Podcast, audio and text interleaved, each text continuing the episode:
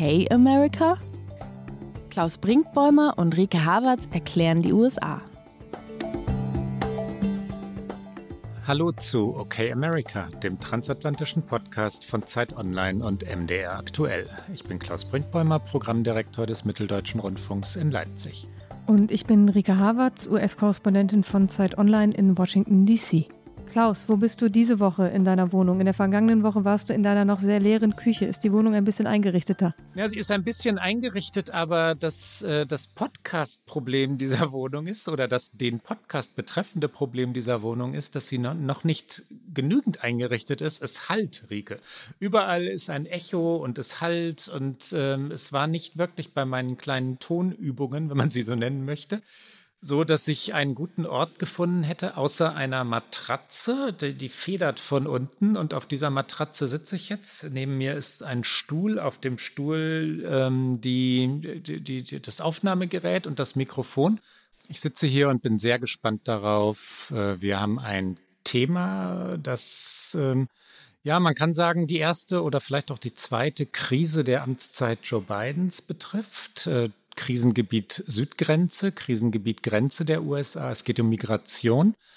Ricke, aber vorher noch zu dir, wie fühlt sich Washington in diesen Tagen an? Ist der Optimismus, über den wir in der vergangenen Woche gesprochen haben, noch da? Der Optimismus äh, nach der wirklich sehr fulminant startenden Impfkampagne und nach dem Hilfspaket, das beschlossen worden war? Ja, das ist hier auf jeden Fall noch so. Ich kenne natürlich auch die international eher kritischen Stimmen, über die wir ja auch in vergangenen Folgen schon gesprochen haben, dass die USA natürlich auch so ein Impftempo haben, weil schon die Vorgängerregierung unter Donald Trump als auch eben äh, Joe Biden jetzt viele Impfstoffe einfach kauft und auch die US-Hersteller anhält, nicht nur anhält, sondern eine Verfügung erlassen hat, dass sie zunächst den Bedarf im eigenen Land zu decken haben, bevor sie exportieren können. Also ich sage mal, das äh, um sich wabernde Wort Exportverbot, das ist so nicht ganz richtig, aber das sind natürlich Petitessen. Es gilt auch unter Joe Biden, das muss man so sagen, America First. Das kann man kritisieren, das machen aber natürlich andere Länder, unter anderem Großbritannien, ähnlich. Ich sage mal, in dem Versuch, die Menschen zu impfen, ist sich jedes Land selbst am nächsten. Und äh, die USA haben da halt vieles richtig gemacht. Und weil sie vieles richtig machen und weil man da natürlich auch über Gerechtigkeit sprechen kann, aber im Land hier geht es halt erstmal darum, okay, gerecht ist, was uns hilft. Das ist halt die Mentalität und da hilft halt gerade viel Impfstoff zu haben, aber auch extrem pragmatisch einfach diesen Impfstoff an die Patienten und äh, Patientinnen zu bekommen. Und dazu zählt eben auch, dass jetzt Tierärzte, Hebammen, Zahnärzte, Augenärzte alle impfen dürfen und auch impfen sollen. Und das wiederum ist ja was, was ich sehr positiv finde an den USA, diesen unbedingten Willen und Pragmatismus dann halt alles hinter ein Ziel zu stellen. Und das Ziel ist eben zu impfen. Ja, wir haben über diese nationale Kraftanstrengung schon geredet, äh, die das im Moment für die USA ist und für Deutschland nach meinem Verständnis nicht zu sein scheint alles für ein Ziel, so wie du es gerade nennst. Ja, meine Freunde und Freundinnen, ähm, zum Beispiel in Kalifornien, äh, 38 und 42 Jahre alt, sind geimpft. Freunde aus New York melden, dass sie geimpft seien. Ähm, sie sind teilweise ohne Verabredung, ohne eingeladen worden zu sein, einfach zu den Impfzentren gegangen, haben ein bisschen gewartet, dann war Impfstoff übrig, dann sind sie geimpft worden, einfach damit Menschen geimpft werden. Ähm, so war es für drei Leute in New York aus meinem Freundes- und Bekanntenkreis. Das ist wirklich anders hier. Also Deutschland fühlt sich, wir haben es ja letzte Woche schon besprochen, deswegen jetzt an dieser Stelle nur ganz kurz, sehr viel träger, lethargischer, erschöpfter an. Leider. Und ähm, die Krise, die es jetzt gibt, ähm, wegen der Impfstoffe, weil, weil Impfungen halt wirklich ausgesetzt werden müssen, wegen der Diskussion darum, ob ein Impfstoff AstraZeneca gefährliche Nebenwirkungen hat. Das verunsichert die Bevölkerung hier noch einmal. Meine Eltern, viele Menschen wissen nicht, bestehen, bleiben jetzt eigentlich die Termine bestehen, die sie dann immerhin mal bekommen haben.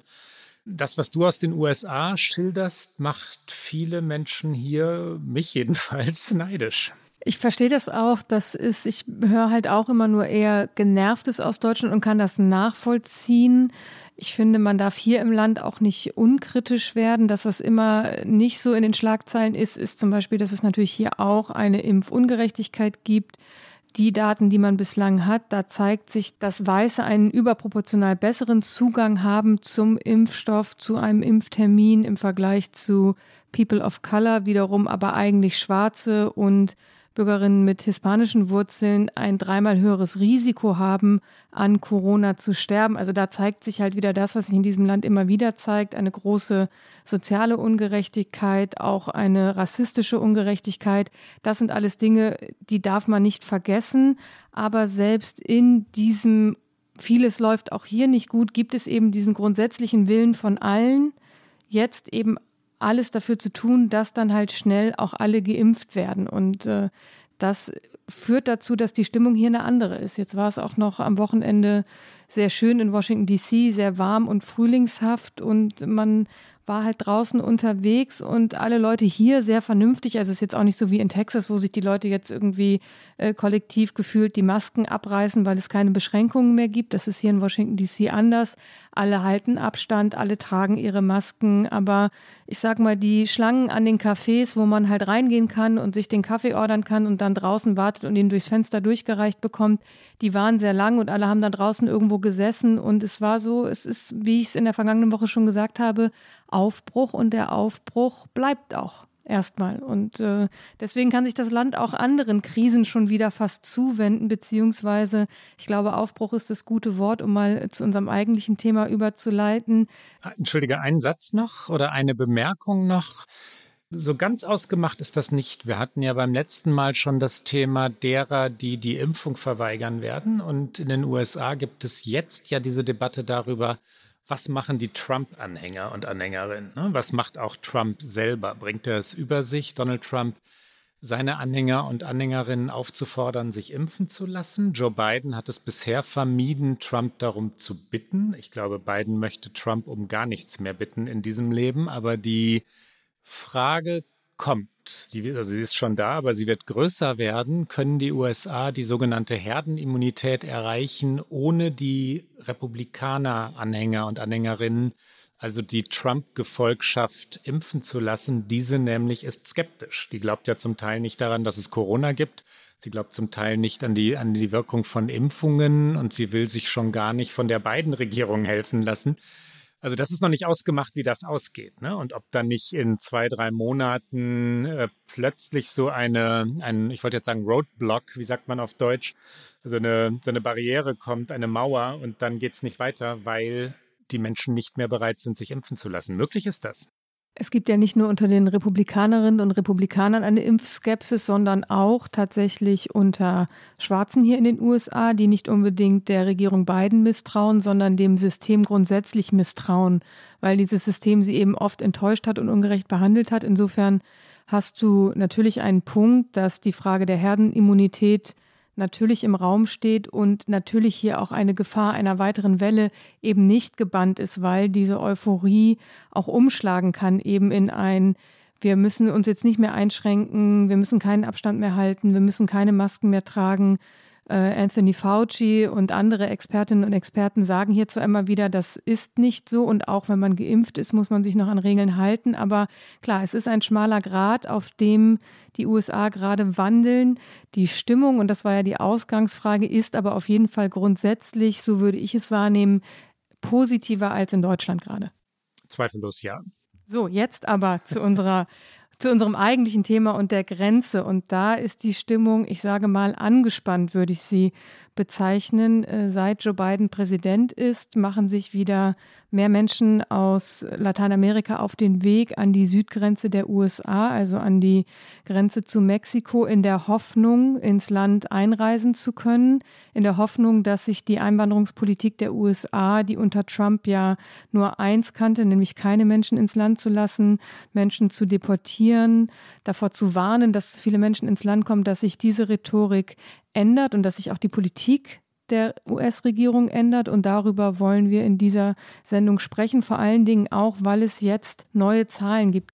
Die Grenzschutzbehörde hier hat in der vergangenen Woche mitgeteilt, dass ihre Mitarbeiterinnen und Mitarbeiter im Februar 100.441 Personen beim versuchten Übertritt, so heißt das immer ein bisschen behördlich, an der Südgrenze aufgegriffen hätten. Und das sind 28 Prozent mehr als im Vormonat und fast dreimal so viele wie im Februar 2020, also dreimal so viele als im vergangenen Jahr. Und die Zahl der unbegleiteten Minderjährigen, die ist auch stark angestiegen von 3.490 im Februar 2020 auf nun fast 10.000 im vergangenen Monat. Das heißt, es sind sehr, sehr viele Menschen an der Grenze. Es sind sehr viele unbegleitete Minderjährige, von denen Joe Biden gesagt hat, die würden nicht sofort zurückgeschickt. Das heißt, die Auffanglager, die Schutzräume sind völlig überfüllt und es ist, wie du gesagt hast, womöglich nach der Corona-Krise die nächste große Krise, der sich dieser Präsident widmen muss. Ja, auch deshalb, weil die Republikaner daraus ähm, politisches Kapital schlagen, wie man immer so schön sagt. Sie sagen, Biden habe diese Leute gerufen. Das wird bestätigt durch Bilder, Fotos, ähm, Filmaufnahmen von der Grenze. Viele der Migranten und Migrantinnen, die dort ankommen, tragen tatsächlich T-Shirts von Biden und Harris, was natürlich die Symbolik ist, die die, die Biden-Regierung auf gar keinen Fall haben möchte. Sie möchte nicht so dastehen, als locke sie die Menschen ins Land. Die politische Erzählung geht so und dass die Migranten, Migrantinnen sich tatsächlich jetzt äh, ja gelockt fühlen, dass sie jetzt glauben, eine Chance zu haben, die sie vorher nicht hatten, äh, ist ja sogar nachvollziehbar und logisch. Und da wird es dann zu einer, zu einem für die beiden Regierung gefährlichen Trend, weil sie zwar Migration haben möchte und wiederbeleben, aber natürlich steuern möchte. Und das, was im Moment passiert, ist ungesteuert. Die Biden-Regierung hat auch reagiert, erstmal rein logistisch. Sie hat am Wochenende die Federal Emergency Management Agency, so heißt das hier kurz FEMA, das ist die nationale Koordinierungsstelle für Katastrophenschutz, in Gang gesetzt und an die Grenze beordert. Normalerweise ist das eine Organisation, die im Fall von Naturkatastrophen logistische Hilfe leistet und die soll jetzt an der Südgrenze, vor allem in Texas, auch dafür sorgen, Platz zu finden in Unterkünften für die jungen Migranten und Migrantinnen, die da ankommen. Sie sollen äh, dafür Sorge tragen, dass genug Lebensmittel da sind, Wasser, medizinische Grundversorgung und vor allen Dingen soll sie dabei helfen, die Menschen dann in andere Unterkünfte zu überführen, weil die Unterkünfte, die es an der Grenze gibt, die sind nicht für einen dauerhaften Aufenthalt geschaffen und es gibt tatsächlich sogar ein Urteil von 1997, wonach Kinder eigentlich nur drei Tage dort untergebracht werden dürfen. Und diese drei Tage sind gerade nicht zu halten. Und deswegen ist jetzt der Katastrophenschutz vor Ort. Allerdings vermeidet die Regierung Biden immer noch das Wort Krise. Die Pressesprecherin von Biden, Jen Psaki, sagt immer wieder, wir brauchen keine Label für etwas. Wir nehmen das sehr ernst. Wir haben das von Anfang an sehr ernst genommen und Menschlichkeit wird immer ein Wert sein. Aber wir sagen auch ganz klar den Menschen in der Region, das ist jetzt nicht die Zeit, um zu kommen. Und die Mehrheit der Menschen, die kommt, wird zurückgeschickt. Außer unbegleitete Minderjährige, weil das ist eben eine Entscheidung der Regierung und an der halten wir fest. Wir hören einmal ganz kurz rein, was äh, Saki letzte Woche gesagt hat und das hat sie Anfang der Woche genauso noch einmal wiederholt. Well, humanity will always be a value uh, from the president on down. Uh, but you are right that we are continuing to work to convey to people in the region that this is not the time to come. That the majority of people who come to the border will be turned away, which is factually accurate. And what we're really talking about in terms of uh, the people who are being let in are unaccompanied children. That is a policy decision which we made because we felt it was the most humane approach to uh, addressing what are very difficult circumstances in the region. And that means there are more children, kids under the age of 18, of course, coming across the border. At this point, is this a crisis at the border? Look, I don't think we need to sit here and put new labels on what we have already conveyed is challenging. What we have conveyed is a top priority for the president. Und wenn Jen Psaki sagt, dass es keine Krise sei, weil sie diesen Terminus äh, nicht verwenden möchte, dann versucht sie natürlich über politische Rhetorik das Ganze etwas niedriger zu hängen. Sie hat aber Unrecht. Selbstverständlich ist es eine Krise. Ich würde nicht das Wort Flüchtlingskrise wählen, das in Deutschland vor, vor einigen Jahren üblich war, weil es äh, die, die Verantwortung den Flüchtlingen zuweist. Ähm, und das halte ich für schlicht falsch und bisweilen sogar demagogisch, weil es ja so eingesetzt wird, als seien die Flüchtlinge Täter. Aber eine Krise ist es, eine politische allemal und eine, die über viele Jahre entstanden ist, die nahezu unlösbar scheint, weil die beiden Parteien in den USA so grundverschiedene Ansätze haben, sich schlicht nicht einigen können. Und wie bei so vielen Dingen, über die wir in den vergangenen Monaten gesprochen haben, geht es auch jetzt wieder hin und her. Ja? Die einen wollen eine Mauer, die anderen wollen sie nicht. Die einen wollen Kinder in Käfige sperren, die andere erben dieses Thema. Die beiden Regierungen muss ja damit umgehen, dass viele Kinder durch die Trump-Regierung von ihren Eltern getrennt und dann weggesperrt wurden. Die Eltern sind heute in hoher Zahl nicht mehr auffindbar. Kinder wissen nicht, wo ihre Eltern sind und umgekehrt. Dieses Problem hat die beiden Regierungen ja übernommen, muss es irgendwie lösen.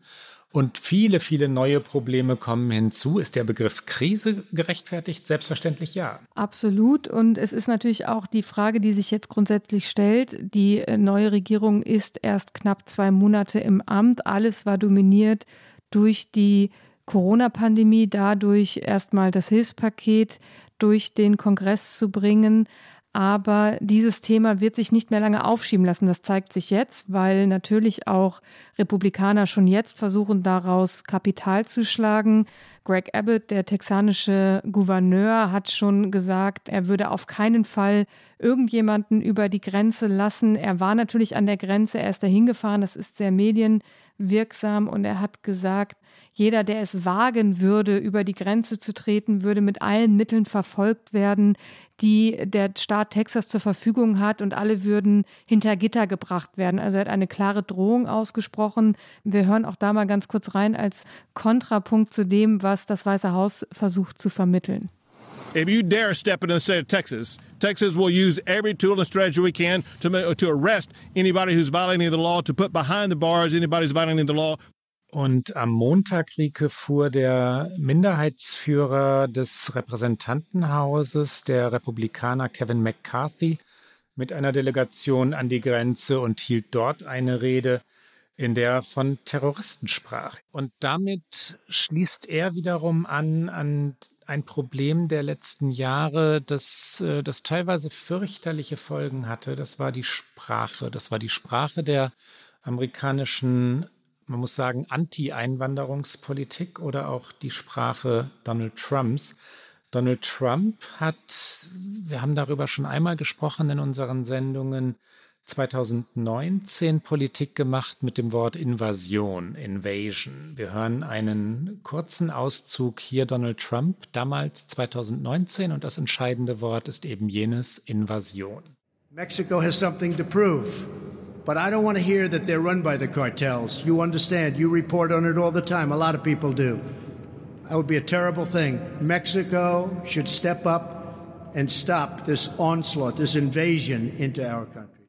Und das hatte fürchterliche Folgen. Dieses Zitat, und das ist erwiesen, führte zu einem Massenmord.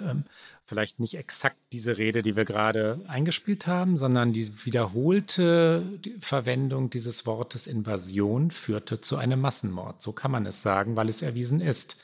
Am 3. August 2019 fuhr ein junger Mann viele hundert Meilen weit nach El Paso, hielt dort auf dem Parkplatz vor einem Walmart, also vor einem dieser riesigen, riesigen, riesigen Supermärkte Megastores, wie sie auch genannt werden, und tötete 23 Menschen. In seinem sogenannten Manifest berief er sich auf die Worte des Präsidenten, zitierte das Wort Invasion und erklärte, dass er explizit Mexikaner und Mexikanerinnen habe töten wollen. Deswegen diese Aktion. Trump wies Schuld weit von sich und sagte, das eine könne nicht mit dem anderen zusammengebracht werden. Der Mann sei selbstverständlich selbst für seine Taten verantwortlich, aber so redet man sich halt nach einem Ereignis wie diesem heraus. Und Trump macht ja auch weiter. Er ist zwar nicht mehr Präsident, aber er hat ja eine einzige Rede gehalten, seit er aus dem Weißen Haus raus ist. Und das war jetzt kürzlich bei einer Konferenz, sage ich mal, für den äußersten rechten Rand der Konservativen.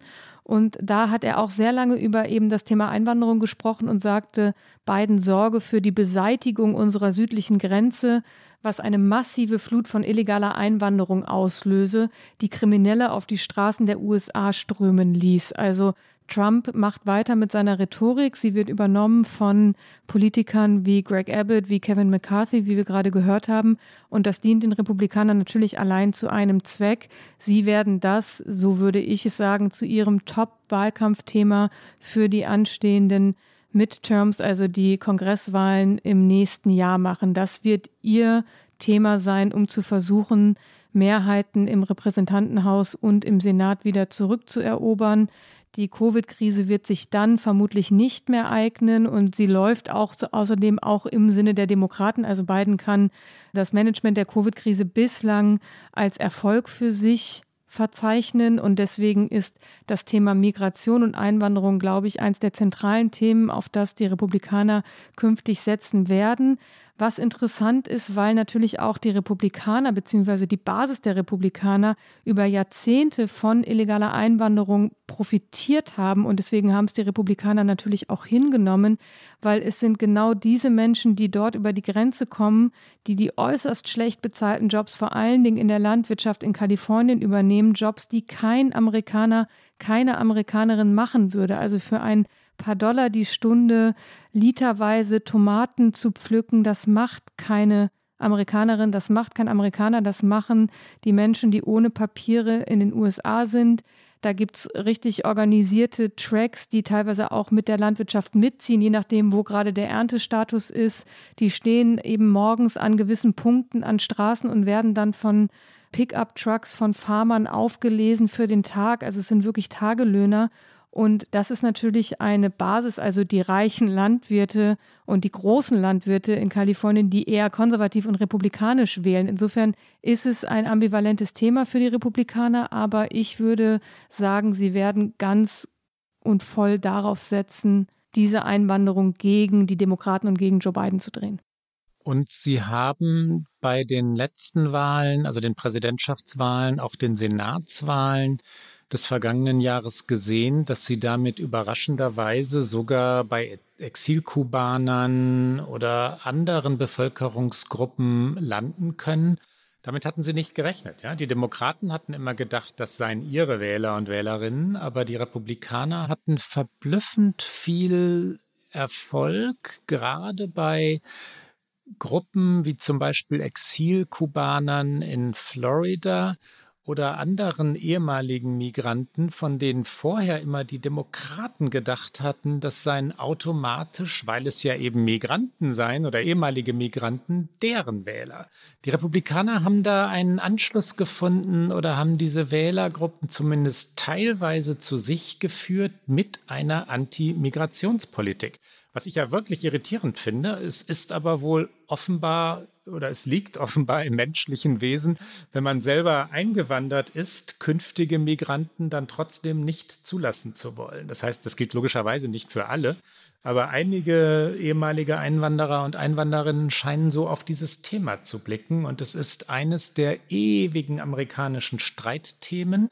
Und es führt dann natürlich auch dahin, dass es immer wieder, ja, das Land in so eine destruktive Zuspitzung, Polarisierung treibt und dahin, dass es die wirklichen Probleme dann eben doch nicht angeht. Ich bin sehr gespannt, was nach Covid kommt, ob die USA, nachdem sie jetzt eine nationale Kraftanstrengung hinzubekommen scheinen, dann weitermachen können mit Infrastruktur, mit Bildung, mit den zentralen Fragen, mit Klimapolitik. Herrje, endlich Klimapolitik. Ich glaube das nicht. Ich glaube, sie verhaken sich schon jetzt wieder, das beginnt jetzt wieder und sie machen es immer wieder neu bei diesen Themen wie Migration, Waffen, religiösen Fragen, Abtreibung natürlich, das zählt in den USA zu den religiösen Themen. Migration, dort sind wir gerade, das bleibt hitzig. Und eines der Symbole, ein Satz noch, Rike, ist natürlich die Mauer, ja? Diese absurde Mauer, die Donald Trump gebaut hat, von der alle wussten, dass sie keinerlei Sinn hat, weil Migranten darüber klettern konnten, durchkriechen konnten, durch Gitterstäbe sich hindurchquetschen würden, ähm, irgendwie an dieser Mauer vorbeikommen würden. Das Ding hat 15 Milliarden Dollar gekostet bisher und es steht in wie sagt man, Fragmenten, Rudimenten, jedenfalls Bauruinen dort, weil äh, es immer nur einige hundert Meter sind und dann hört die Mauer wieder auf und man muss nicht drüber klettern, man kann einfach dran vorbeigehen. Zumal auch noch der große Mauererfolg von Trump eigentlich keiner war, weil ganz viel von dem vielen Geld, was in dieses Projekt geflossen ist, ist gar nicht in neue Mauer geflossen, sondern auch in Ausbesserung von schon bestehenden Grenzzäunen und Grenzbarrieren. Und Joe Biden hatte im Wahlkampf angekündigt, er werde keinen Meter Mauer weiterbauen. Das war natürlich auch ein Wahlkampfslogan. Er hat das auch äh, wahrgemacht. Das ist etwas, äh, was er durchgesetzt hat in den ersten Tagen, dass er eben den Weiterbau der Mauer gestoppt hat. Es ist aber trotzdem nicht so, dass Joe Bidens Politik eine Einwanderungspolitik der Willkommenskultur, um dieses Wort einmal zu benutzen, sein würde. Das war sehr, sehr klar, auch wenn er gesagt hat, er würde ganz vieles wieder zurückdrehen, was Donald Trump umgesetzt hat. Donald Trump hat nach Schätzungen von einem Think Tank hier mehr als 400 Maßnahmen in seiner Präsidentschaft ergriffen, um Einwanderung in die USA zu begrenzen. Man fragt sich, wie viele Formalien man finden kann, um Menschen daran zu hindern, ins Land zu kommen. Donald Trump hat mehr als 400 gefunden. Joe Biden will da schon rhetorisch anders mit umgehen. Er will auch zum Beispiel ein ganz, ganz wichtiges Programm von Obama retten, nämlich das DACA-Programm, das Deferred Action for Childhood Arrival Programm.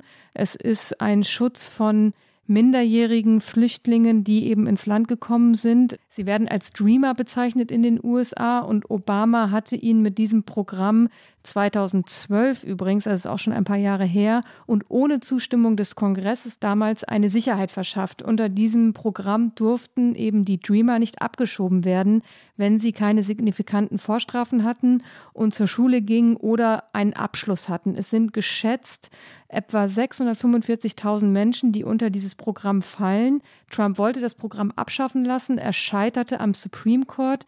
Der hat aber jedoch nur eine Formalie bemängelt und hat nicht grundsätzlich geurteilt, dass dieses Programm verfassungsgemäß sei. Das heißt, es ist immer noch angreifbar wenn Republikaner es angreifen wollen. Die Trump-Regierung hat dann einfach gesagt, okay, äh, ich versuche das nicht mehr abzuschaffen, sondern ich nehme einfach keine Anträge mehr an für DACA. Also die Trump-Regierung hat gesagt, niemand kann sich mehr um dieses Programm bemühen und es gäbe geschätzt im Land noch fast 700.000 Menschen, die unter diesen Schutz fallen würden. Und Joe Biden hat gesagt, DACA soll erhalten bleiben, es soll auch gestärkt werden. Er hat den Kongress dazu aufgerufen, Gesetze zu verabschieden, die eben die Dreamers berechtigt, sofort einen dauerhaften Aufenthalt in den USA zu beantragen und dann im späteren Verlauf auch eine Staatsbürgerschaft. Also dieser Weg zur Staatsbürgerschaft, den hat Biden immer wieder herausgestellt, den will er auch mehr Menschen in den USA ermöglichen. Es leben geschätzte 10 bis 12,5 Millionen Menschen ohne Papiere im Land und das ist natürlich etwas, mit dem sich jede Regierung auseinandersetzen muss. Aber das bedeutet nicht, dass Joe Biden sagt, wir können einfach noch sehr viel mehr Menschen ins Land lassen und äh, wir machen alle Grenzen auf. Das wird auch unter der beiden Regierung nicht passieren. Und Einwanderung, da bin ich ganz bei dir, Klaus, ist, glaube ich, ein Thema in den USA, mit dem kaum eine Partei gewinnen kann, es sei denn, sie denkt es sehr rechts, so wie es Trump gemacht hat, nämlich absolut Anti-Einwanderung, dann ist es wahrscheinlich ein Ticket, auf dem man gut fahren kann und das sich viele Republikaner nicht entgehen lassen werden. Biden hat in seinen ersten Wochen einige, ja, wie soll man es nennen, kleine Dinge revidiert, kleinere Gesetzesänderungen verfügt. Er hat unter anderem eine gerichtliche Verfügung zurückgedreht, die die Ablehnung von Asylanträgen für Migranten erlaubte, die durch andere Länder gereist waren, um an die amerikanische, amerikanisch-mexikanisch ist es ja meistens Grenze zu gelangen. Er hat zwei Programme Die Prompt Asylum Case Review und das Humanitarian Asylum Review Program, die eine schnelle Ablehnung der meisten Schutzanträge an der Südgrenze erlauben, revidiert. Außerdem hat Biden Asylkooperationsabkommen mit El Salvador, Guatemala und Honduras aufgekündigt, die es der US-Regierung erlaubten, Asylbewerber in diese Länder abzuschieben.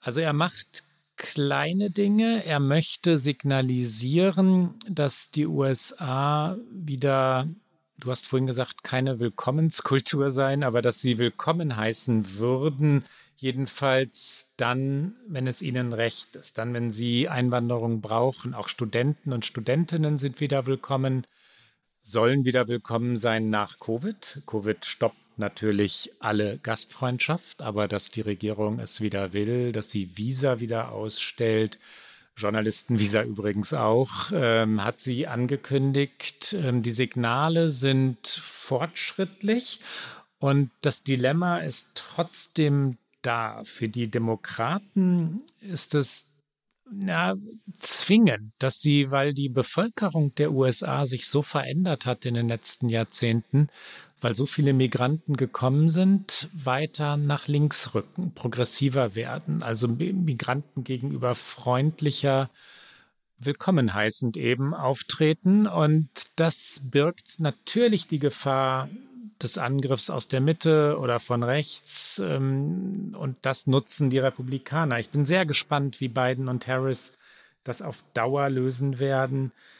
Migration in den USA, wollen wir es einmal ganz grundsätzlich besprechen, Rike, und unbedingt. ein bisschen auch in die Geschichte eintauchen. Das ist das große amerikanische Thema. Das machen wir unbedingt. Ich habe noch zwei tatsächlich äh, Punkte für, für die Aktualität, fürs Hier und Jetzt die man, glaube ich, nicht vergessen sollte. Obama wurde von der Linken oft als Deporter in Chief bezeichnet, also als oberster Abschieber des Landes. Denn während Obamas Präsidentschaft wurden mehr als drei Millionen Menschen abgeschoben, mehr als jemals zuvor aus den USA. Also das darf nicht äh, vergessen werden. Und eine, finde ich, sehr interessante Forderung kommt aus Kalifornien und zwar von Alex Padilla. Das ist der erste kalifornische Senator mit hispanischen Wurzeln. Er ist der Nachfolger von Kamala Harris, die ja ihren Senatssitz aufgeben musste, weil sie jetzt Vizepräsidentin ist. Und er hat in einem Interview mit der New York Times gefordert, dass alle Essential Workers, also systemrelevanten Arbeiterinnen und Arbeiter, die ja gerade in der Corona-Krise jetzt ganz neue Aufmerksamkeit erfahren haben, dass die, wenn sie papierlos sind, die Staatsbürgerschaft erhalten sollten. Das wären etwa fünf Millionen Menschen. Daran sieht man auch, wie groß und wie abhängig diese Industrie von den Menschen ist, die ohne Papiere im Land sind und diese Jobs machen. Das sind eben zum Beispiel in der Landwirtschaft schon angesprochen oder auch Menschen, die in den Restaurantküchen arbeiten und das fand ich eine interessante Forderung. Ich bin gespannt, wie die Demokraten damit umgehen werden. Na, das Land, du hast es gerade schon gesagt, lebt davon. Und wenn man in den USA selbst mal gelebt hat oder viel dort unterwegs war, weiß man ja auch, du wirst es wissen, ich habe es erlebt, dass, äh, dass überall sogenannte Illegale, so heißen sie dort, ähm, sich aufhalten, weil natürlich ja Millionen von Menschen ohne Papiere in den USA unterwegs sind und die Gesellschaft gar nicht funktionieren würde, wenn diese Menschen nicht da wären. Auch jetzt in Covid-Zeiten übrigens ein sich ständig wiederholendes Drama, dass, äh, dass Menschen beispielsweise in New York City hören, dass ihre Angehörigen in beispielsweise Guatemala erkrankt sind und sie können nicht ausreisen, weil sie nicht wieder hereinkämen. Also Familien, die auseinandergerissen sind und deren Wiedervereinigung schlicht unmöglich gemacht wird, weil die Menschen in den USA keine Papiere haben, aber sie sind einmal drin im Land und gehen natürlich nicht wieder hinaus und erleben dann auch die Beerdigungen ihrer Angehörigen nicht. Das ist ein ständiges Drama, ja, das wiederholt sich. Und die, ähm, wenn du, wenn du in New York lebst, ähm, ich würde behaupten, es gibt keinen New Yorker oder keine New Yorkerin, die nicht Menschen kennen, die genau dieses Schicksal haben, einfach weil es millionenfach sich wiederholt dort. Es geht ja auch so weit, ich habe mal vor ein paar Jahren schon eine Geschichte tatsächlich in Kalifornien gemacht über genau diese Menschen in der Landwirtschaft, die dort arbeiten, ohne Papiere zu haben und äh, einer meiner Protagonisten, der ging so weit, der ist nie Auto gefahren, weil er immer Angst hatte, dass er vielleicht angehalten wird für was auch immer und dann einfach keine Papiere vorweisen kann und dann abgeschoben wird. Und es ist ja nicht so, dass alle Papierlosen in den USA äh, auf der Straße leben. Die meisten zahlen Steuern, äh, also sind Teil der Gesellschaft, aber was sie eben nicht haben, ist eine Aufenthaltsgenehmigung. Und das lässt sie auch sehr dann wiederum im Schatten leben, weil sie immer Angst haben, in irgendeine Berührung zu kommen mit irgendwelchen Behörden und deswegen abgeschoben zu werden. Und als er mir dann damals erzählte, er würde halt immer alles zu Fuß machen und das in Kalifornien, wo die Wege wirklich weit sind, oder sich halt von irgendwem fahren lassen, weil er einfach zu große Angst hat, dass dann die Polizei sofort die Einwanderungsbehörde anruft, das war so ein für mich sehr eindrückliches kleines Beispiel, wie sehr natürlich das Leben jeden Tag tangiert wird davon, wenn man papierlos in diesem Land ist. Jetzt aber oder gerade jetzt die historische Einordnung? Unbedingt. Die USA sind Einwanderungsnation, das ist ihr Wesen, Einwanderungsland. Sie waren aber niemals ausschließlich einwanderungsfreundlich, oder? Das war immer ein zerrissenes Land. Es war immer ein, ein großer Streit und es ist natürlich ein Image, was die USA gerne von sich selbst hat. Dieses Image des Melting Pot, also des Landes einer Nation voller unterschiedlicher Kulturen und Einwanderungen. Aber das ist es aus meiner Sicht schon lange nicht mehr. Du hast es gerade eben schon einmal gesagt. Äh, Einwanderung dann, wenn es den USA genehm ist. Also natürlich sind all jene willkommen, die im Silicon Valley helfen sollen, eine neue Welt zu programmieren, aber eben nicht unbedingt andere. Und äh, ein Blick in die Geschichte zeigt, dass das eben auch schon immer so war, dass es immer Aufs und Abs gab, wenn es um die Einwanderung ging. Wir gehen einmal ganz kurz in die wirkliche Geschichte zurück und überlegen, wann sind überhaupt die ersten Menschen auf das heutige Territorium der USA eingewandert. Das ist tatsächlich ein nicht ganz geklärter Zeitpunkt. Darüber streiten sich viele noch aber es war ungefähr während der letzten Eiszeit über eine Landbrücke aus Asien oder entlang der Küsten, also lange vor den Pilgrims. Das ist ja die Geschichte, die man immer in Schulbüchern liest. Und im Süden der heutigen USA existierten zur Zeit der ersten europäischen Einwanderung. Und das war um 1500 schon sehr komplexe Gesellschaften mit Arbeitsteilung, mit Landwirtschaft, mit sehr ausgeprägten Handel da an den Flüssen und den Küsten im Süden. Und wie viele Menschen damals in Nordamerika lebten, das ist kontrovers. Sicher ist nur, dass durch die Einwanderung aus Europa sehr viele Krankheiten eingeschleppt wurden und die zu einem massiven Bevölkerungsrückgang geführt haben und dann auch zu einem Rückgang eigentlich schon etablierter Kultur und Handels und diesen Dingen und dann erst im 17. Jahrhundert wieder äh, europäische Siedlungstätigkeiten begannen im Süden und im Osten der USA. Und dann bewegen wir uns langsam in den Bereich, den wir dann alle noch aus unserer Schulzeit kennen. Ja, du hast gerade auch schon von dem, von dem Schulzeitbereich, du bist ja bei, du hast ja bei Kolumbus in Wahrheit, ne? Ja. Geredet. Aber von 1600 bis 1800 kamen etwa eine Million Europäer und Europäerinnen nach Nordamerika. Zugleich wurden 2,5 Millionen Afrikaner und Afrikanerinnen versklavt und dorthin verschifft. Viele verstarben schon während der Überfahrt. Grausame Zeiten gehörten immer zur amerikanischen Geschichte. Prägend für die USA wurden die englischen Kolonien am Atlantik. Ausgehend übrigens von der Gründung Virginias. Jamestown ist die berühmte Stadt, 1607 gegründet. Dort oder in Maryland etablierte sich das Muster, wie nennt man es, der englischen Siedlerkolonien, die ja Landwirte waren, ne? Landwirtschaft äh, betrieben. Mit dem Tabak wuchs der Arbeitskräftebedarf. Und 1619 dann kamen holländische Seeräuber, Freibeuter mit afrikanischen Sklaven. Die Pilgrim Fathers, die berühmten, gründeten 1620 Plymouth.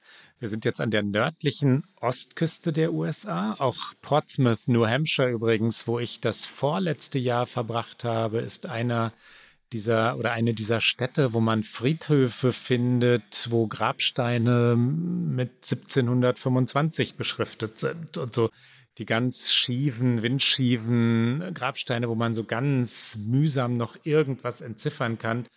Aber es sind ja auch bewegende Fleckchen Erde dort. Noch auf dem Schiff übrigens, ich bin jetzt wieder bei den Pilgrim Fathers, unterzeichneten sie den sogenannten Mayflower Compact und damit erklärten sie, dass sie sich selbst verwalten wollten. Also es war die, die, die Absichtserklärung, wir wollen eine eigene Regierung stellen. Mit der Unabhängigkeit dauerte es aber dann tatsächlich noch bis 1776, das berühmte Datum. Zuvor gingen einige Kontroversen voraus. Das, was, glaube ich, wir alle in der, oder viele in Erinnerung haben, ist 1773 die Boston Tea Party. Das ist dieses, dieser berühmte Moment, als äh, Tee in den Hafen von Boston geworfen wurde, um gegen eine Importsteuer aufzubegehren. Und äh, das war die Zeit, in der die USA sich nicht nur unabhängig machten, sondern auch die Zeit, in der die Bevölkerung sehr groß wurde. Von 1700 bis 1763 verdoppelte sich die europäisch besiedelte Fläche. Und beim ersten Zensus 1790 lebten 3,9 Millionen Menschen in den USA. Davon waren 750.000 aus Afrika, eben die versklavten Menschen. 48 Prozent waren Engländer, 12 Prozent Schotten oder Iren und etwa 10 Prozent Deutsche. Also so stellte sich das damalige Amerika dar. Und äh, dann machen wir mal einen Sprung ins Heute und schauen einmal, die letzten Zahlen, die man da hat, sind aus dem Jahr 2019 und da lebten fast 45 Millionen Einwanderer in den USA. Das ist ein historischer Höchststand seit Beginn der Volkszählung.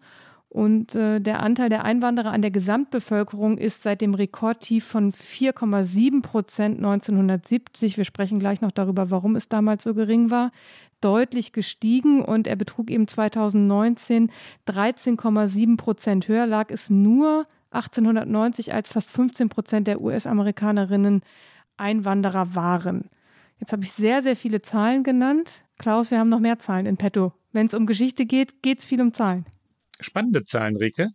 Bewegungen gegen Migration gab es auch schon immer. Die amerikanische Historie, das haben wir schon mehrfach diskutiert in OK America, ist eine gewaltsame, sie ist eine Geschichte der Landnahme, der Verdrängung. Land ist umstritten, Landbesitz war wesentlich für amerikanisches Selbstverständnis und das bedeutete dann Anti-Immigrationsbewegungen.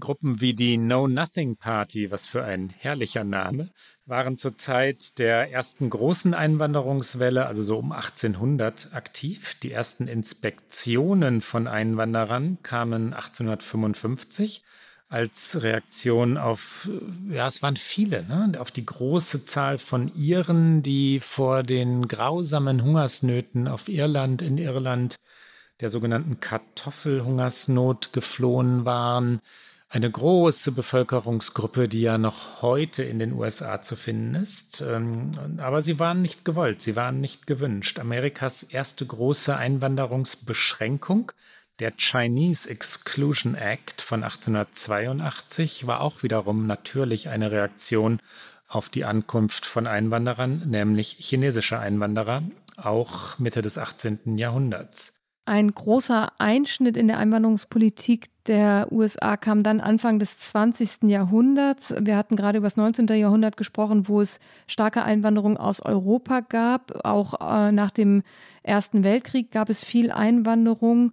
Und 1921 wurde dann das erste Mal mit dem Emergency Quota Act eine numerische Grenze für die Zahl von Einwanderern festgelegt. Und äh, das heißt, nur noch eine gewisse Anzahl aus jedem Land durfte in die USA kommen. Und dann drei Jahre später folgte der Immigration Act von 1924, der ist auch bekannt als National Origins Act.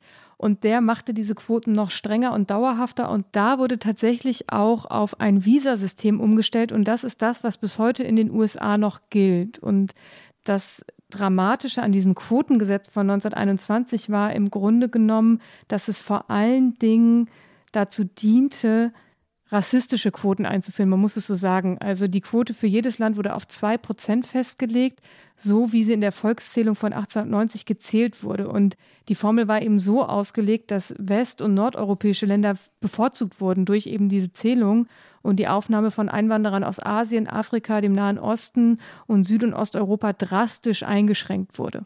Durch die Great Depression in den 30er Jahren und dann den Zweiten Weltkrieg kam es zu sehr wenig Einwanderung, was erklärt, du hast es vorhin schon angesprochen, warum dann Anfang der 70er Jahre nur noch so wenige Menschen in den USA foreign born, also im Ausland geboren waren.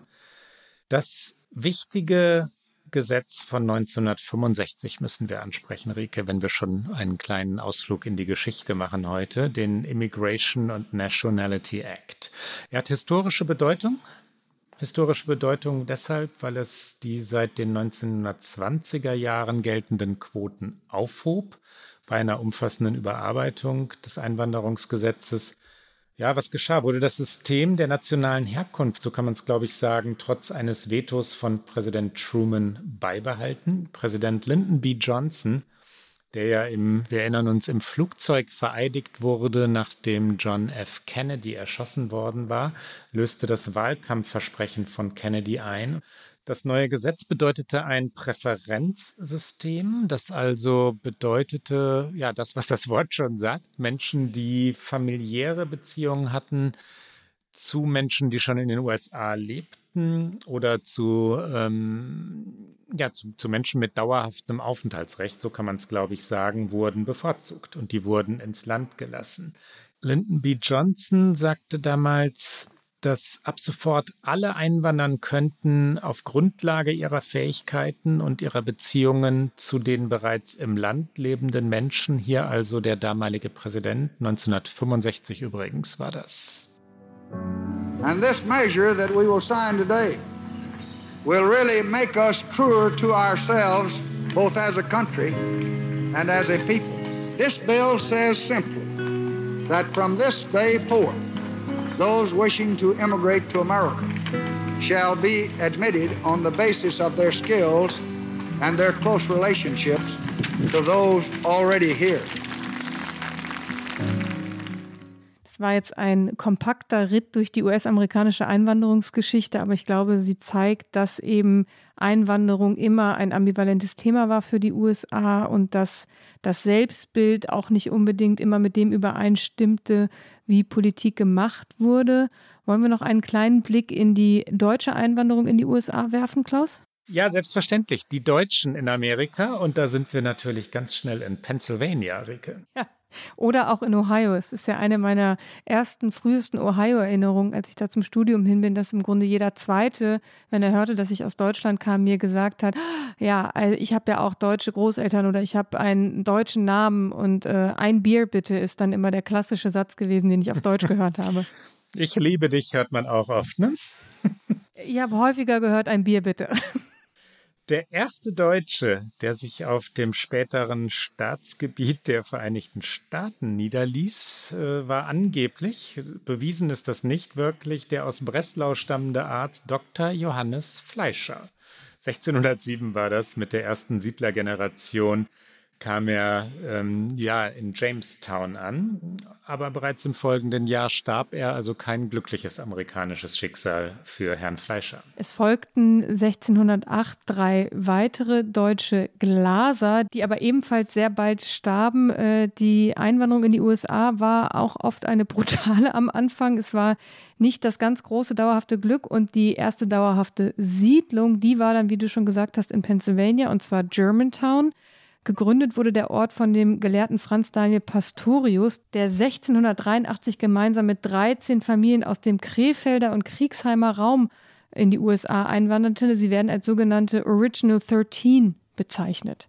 Der größte Teil der deutschen oder deutschsprachigen, sollte man fairerweise sagen, Einwanderer kam in der Zeit der deutschen Revolution und ähm, nach dem Ende des Ersten Weltkrieges in den Jahren also zwischen 1848 und 1918. Den höchsten Wert gab es 1882, da kamen etwa 250.000 Deutsche in die USA Wann eigentlich, das habe ich mir nicht notiert und das habe ich auch nicht nachgeschlagen, kam der Großvater Donald Trumps? Es müsste ungefähr diese Zeit gewesen sein. Ich weiß es natürlich auch nicht ad hoc, aber ich könnte sagen, let me Google that for you. Ich könnte das versuchen, parallel rauszufinden, während du noch ein bisschen weiter während über die Geschichte rede, der Deutschen in den USA sprichst. Can you Google that for me? Und ich sage, dass Grund der Einwanderung natürlich vor allem die Industrialisierung war. In dieser Phase, wir sind nach dem Ersten Weltkrieg, ähm, schlossen sich immer wieder Neuankömmlinge den Deutschen an, die schon im Land waren. Es kam zu der sogenannten Chain Migration, also Ketteneinwanderung. Und so entstanden die deutschen Zentren, wir sagten es schon in Pennsylvania, in Ohio, aber auch in Illinois, in Texas, in Kalifornien. Es gibt jede Menge deutsche Ortschaften. Es gibt übrigens auch jede Menge Oktoberfeste in den USA, wo sehr begeistert bayerisches oder irgendwie bayerisch anmutendes Bier getrunken wird. Die Deutschen waren einmal die stärkste oder größte Einwanderungsgruppe. Heute sind es etwa 49 oder knapp 50 Millionen Menschen, die in den USA die deutsche Wurzeln haben. Ein Satz noch von mir. Ich bin sehr gespannt auf das, was du gegoogelt hast, Reke. Die Einwanderung heute ist eine ganz, ganz andere. So sollten wir es vielleicht bündeln. Heute kommen die Menschen aus Lateinamerika, sie kommen aus Asien und das exakt das verändert die amerikanische Außenpolitik, die sich von Europa abgewendet hat und auf Asien ausrichtet. Und das, äh, das eine hat mit dem anderen zu tun, das ist das Interesse der Menschen. Übrigens, Ricke. bevor ich verrate, was ich ergoogelt habe, als damals das äh, Gesetz von Lyndon B. Johnson unterschrieben wurde, hieß es noch überall, das wird grundsätzlich nichts verändern an der Einwanderungspolitik der USA. Aber natürlich ist es genau dieses Gesetz, weil es die Quoten abgeschafft hat, das bis heute die Einwanderungspolitik der USA prägt und eben auch prägt, aus welchen Ländern und von welchen Kontinenten die Menschen kommen, weil damals nicht abzusehen war, dass eben aus Europa nicht mehr so viele Menschen kommen werden. Man dachte wohl, es geht immer so weiter, wie es war. Aber äh, das ist ganz interessant in diesen historischen Aufnahmen, wenn man die hört, dass eben so beteuert wurde, nein, nein, es wird sich nichts verändern und eben auch so eine gewisse Angst mitschwang, dass sich dieses Land verändern könnte, eben auch demografisch verändern könnte. Aber genau das passiert ist und das ist ja auch nie was Schlimmes, aber damals als große Befürchtung gesehen wurde, der politisch entgegengewirkt werden musste, aber letztendlich tatsächlich bis heute das die Einwanderung prägt. Und einer dieser Einwanderer war, du hast es richtig äh, geschätzt, 1885 ist der Großvater von Donald Trump 16-jährig äh, in die USA gekommen, nach New York. Seine ältere Schwester war ein Jahr zuvor schon ausgewandert und Friedrich Trump war äh, Friseur einst in Kaltstadt, das wissen wir alles. Und er hatte da einfach kein Auskommen und deswegen hat er sich entschieden, seiner Schwester in die USA zu folgen. Man kann, das ist jetzt vielleicht der letzte Exkurs für heute, auch sagen, dass er ein wahres Vorbild ähm, Donald Trumps war, weil er wirklich ein sehr unseriöser Großvater war. Ja, Friseur ist ähm, naja, er war bestimmt auch Friseur, aber er hat ein Bordell gehabt später. Er hat ähm, Hotels gehabt, ähm, die man nicht wirklich Hotels nennen könnte oder sollte in Goldgräbergebieten. Also kein ganz seriöser Geschäftsmann. Er ist aber reich geworden. Er hat dann auch sein Geld mal wieder verloren. Er war dann auch mal wieder in Deutschland und ging wieder zurück in die USA. Ein wahrer Großvater Donald Trump. Aber sein allererster Job, das hat mir Google auch verraten, war tatsächlich als Friseur am Hafen. Ja, ja natürlich. Irgendwie musste es ja losgehen. Von Trumps unseriösem Großvater kommen wir zu unserer äußerst seriösen Rubrik Get Out.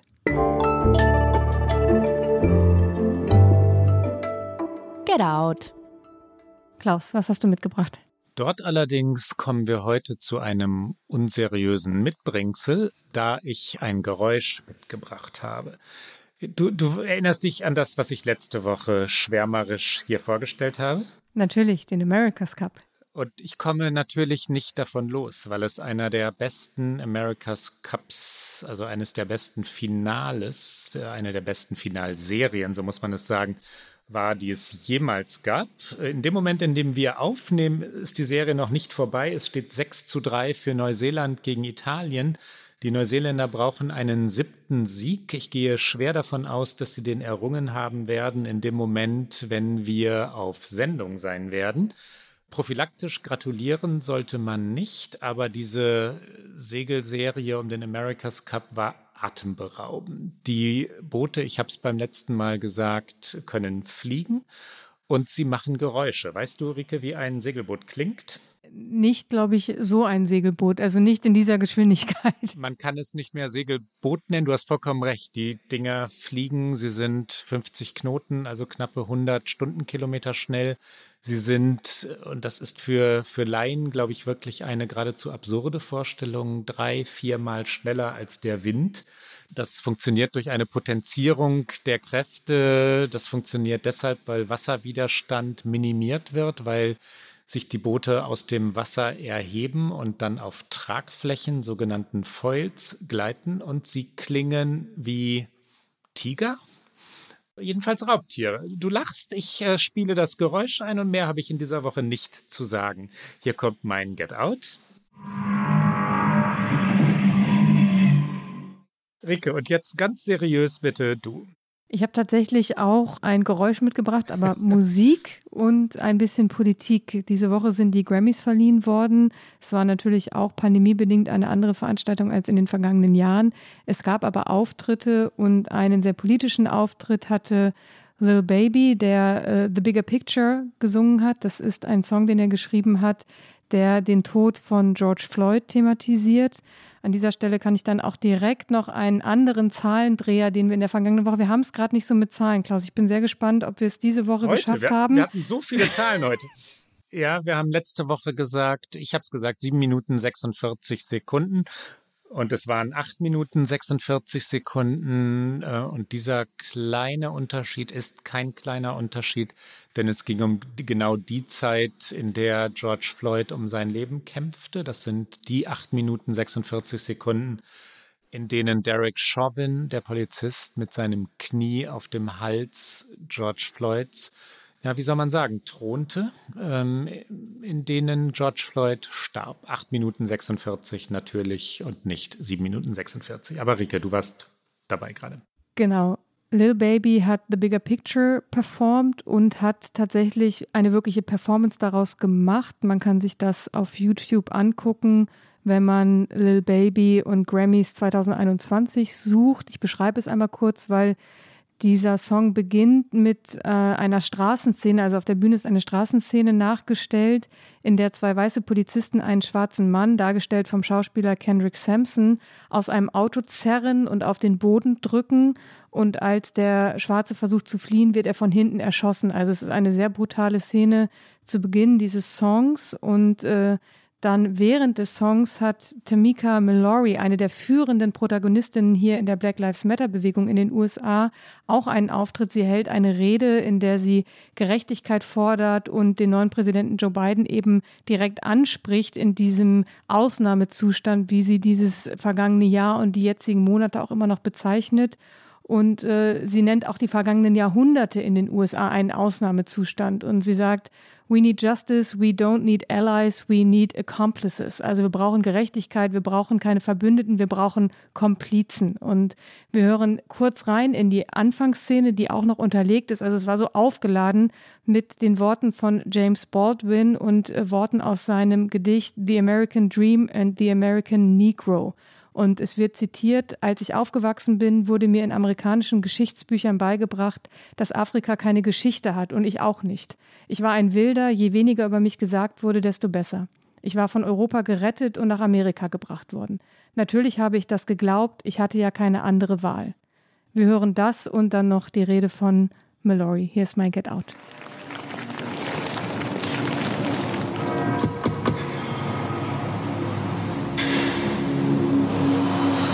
When I was growing up, I was taught in American history books that Africa had no history, and neither did I. That I was a savage, about whom the less said the better, who had been saved by Europe and brought to America. And of course, I believed it. I didn't have much choice. 4 G63 ain't no more free little Steve. I gave him chance, a chance, a chance again. I even it told him please. I find it crazy the police to shoot you ain't that you dead, but she tell you to freeze. If I seen what I seen, I guess that mean hold him down when he say he can't breathe. There's too many mothers just grieving for no reason. Been going on for too long to get easy. Like dogs and hyenas. I went to prison, my mother was courted, my mama was crushed when they said I can't leave. First I was drunk, but I sobered up quick when I heard all that time they gave it to leave. He got a life sentence plus. We just some products of our environment. How the, they gon' blame us? You can't fight fire with fire, I know, but at least we can turn the flames some. Flame some. It's a state of emergency. It's been a hell of a year. Hell for over 400 years. My people, it's time we stand. It's time we demand the freedom that this land promises. President Biden, we demand justice, equity, policy, and everything else that freedom encompasses. And to accomplish this, we don't need allies. We need accomplices. It's bigger than black and white. This is not a trend. This is our plight. Until freedom. Until freedom. Und das, liebe Hörerinnen und Hörer, war's für heute bei OK America.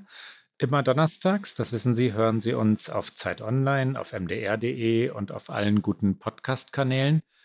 Heute, nach nun etwas über einem Jahr, in dem wir diesen Podcast nun machen. Letzte Woche haben wir Geburtstag gefeiert. Heute möchten wir mal wieder unserem Team danken. Das sind Ole Pflüger von Zeit Online, Mike Herdegen-Simonsen und Jana Hahn von MDR aktuell.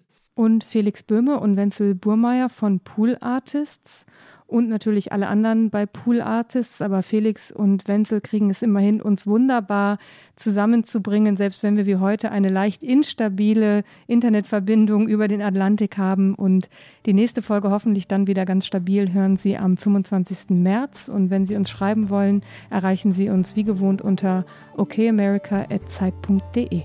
Bis bald.